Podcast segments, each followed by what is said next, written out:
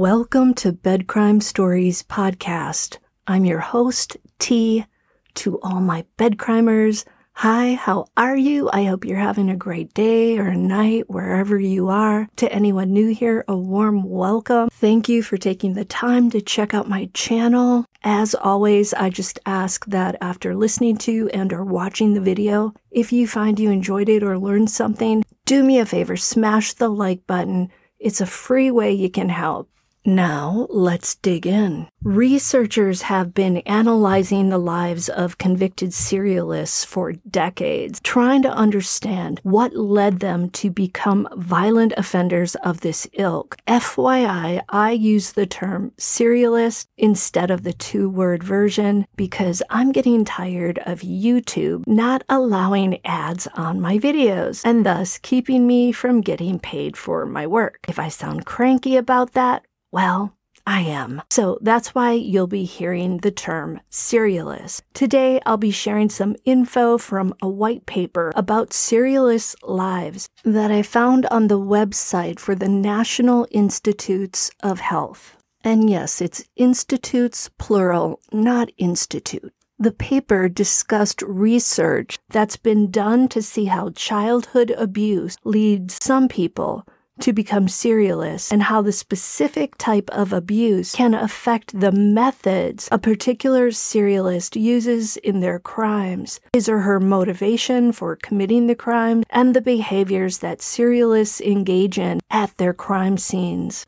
Okay, so per this paper, a large database of 233 male serialists who'd suffered some form of childhood abuse, such as physical, psychological, or SA, was analyzed according to crime scene behaviors. It makes sense that a human being who is subjected to some form of abuse as a young person would grow up to have violent thoughts. Any form of abuse would make a child feel incredibly vulnerable, unable to fight back, and to stop the harm. It's no wonder that experience could turn into a simmering cauldron of rage. It turned out that these three categories of harm often led to distinct crime scene behaviors. By the way, physical abuse is different from SA. The physical variety involves things like slapping, kicking, fists being used, etc. It does not include the more, shall we say, intimate acts. I realize that based on the crime in Moscow, Idaho, we can only say that the perpetrator is a mass blank. You have to fill in the blank there with the M word. That's another term that YouTube doesn't like. And this is because it is unclear if this person committed any other crimes of this nature. However, based on the sharp edged object used on the four students, an object that leads to a very in your face, personal, an intimate crime and that requires a great deal of rage, and the fact that the crime was planned to some degree, at least on one targeted victim, as opposed to a sudden impulsive act on a random victim, it seems likely that this offender would have continued this antisocial behavior if he could. So for this video, I'm going to consider the perpetrator of the crime in Moscow, Idaho, a budding serialist. I'm also thinking of Bryan Kohberger as being the perpetrator just for the sake of this video. However, he is still innocent at this time because he has yet to go to trial and be convicted by a jury. Innocent until proven guilty. According to this white paper, research suggests that serialists typically experience some form of abuse during their childhoods. Such abuse appears to drive them in the direction of becoming violent offenders. And it also tends to lead to cognitive processing problems later on in life. These cognitive processing problems rear up in aggressive thought patterns. So aggressive thought patterns are things like when a person has recurring violent thoughts, which may involve both mental images and physical impulses to act violently. So kids that are harmed tend to grow up into young adults and adults who have aggressive thoughts. Of the 233 serialists in this database, on average, 50% of them suggested that they'd experienced psychological harm as children. 36% said they'd experienced physical harm, and 26% said they experienced SA. And some of them said they experienced more than one type of harm, as in both psychological and physical. For this discussion, we also have to talk about the motivations that drive serialists to commit their crime over and over. Per the experts, their motivations for doing people in fall into four categories. One, lust. Two, anger. Three, power. And four, financial gain.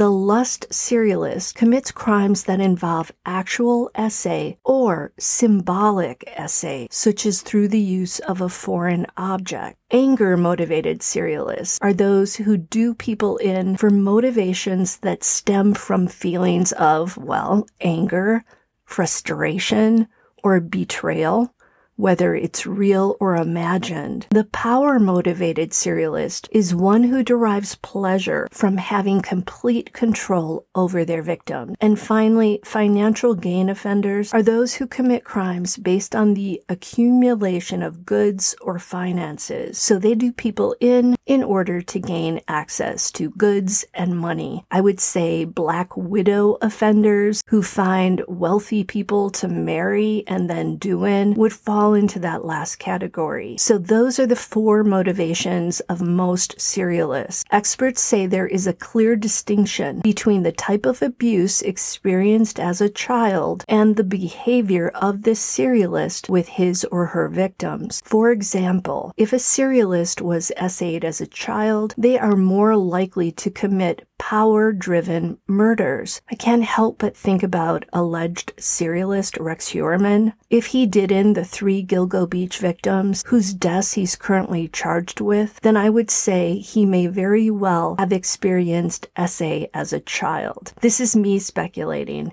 We don't know much about Heuermann's childhood other than he was bullied for a period until he grew up into a giant of a man and a bully himself. And we also know that his father died when he was around 11 or 12 years old. What we do know is that four Gilgo Beach victims were found bound either with belts or with duct tape around their necks their hands and their ankles. This suggests that the perpetrator wanted to have total power over them. Now, if a serialist experienced psychological harm as a child, they were more likely to commit crimes driven by lust and the desire to essay their victims. So here it would appear again. If Rex Heuermann is guilty of the crimes, then he may also have been subjected to emotional abuse as a child. Remember, some serialists said they were subjected to more than one category of harm. We know that Heuermann's alleged victims were all working as escorts, and he allegedly spent a lot of money and time on escorts. The research also showed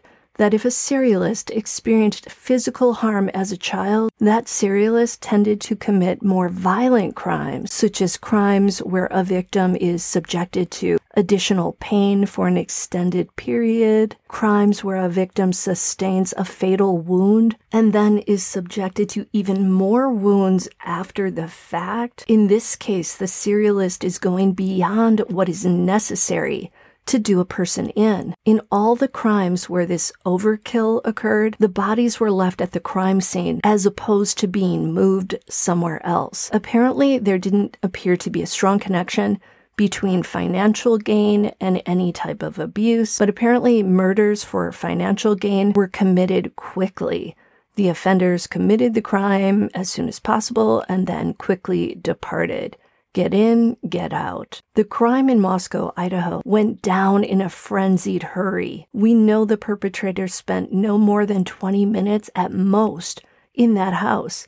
And during that period, he did in four human beings with a sharp object. From what we know, none of the victims were SA'd, although there was some speculation that perhaps one victim was subjected to a sharp object in the groin area.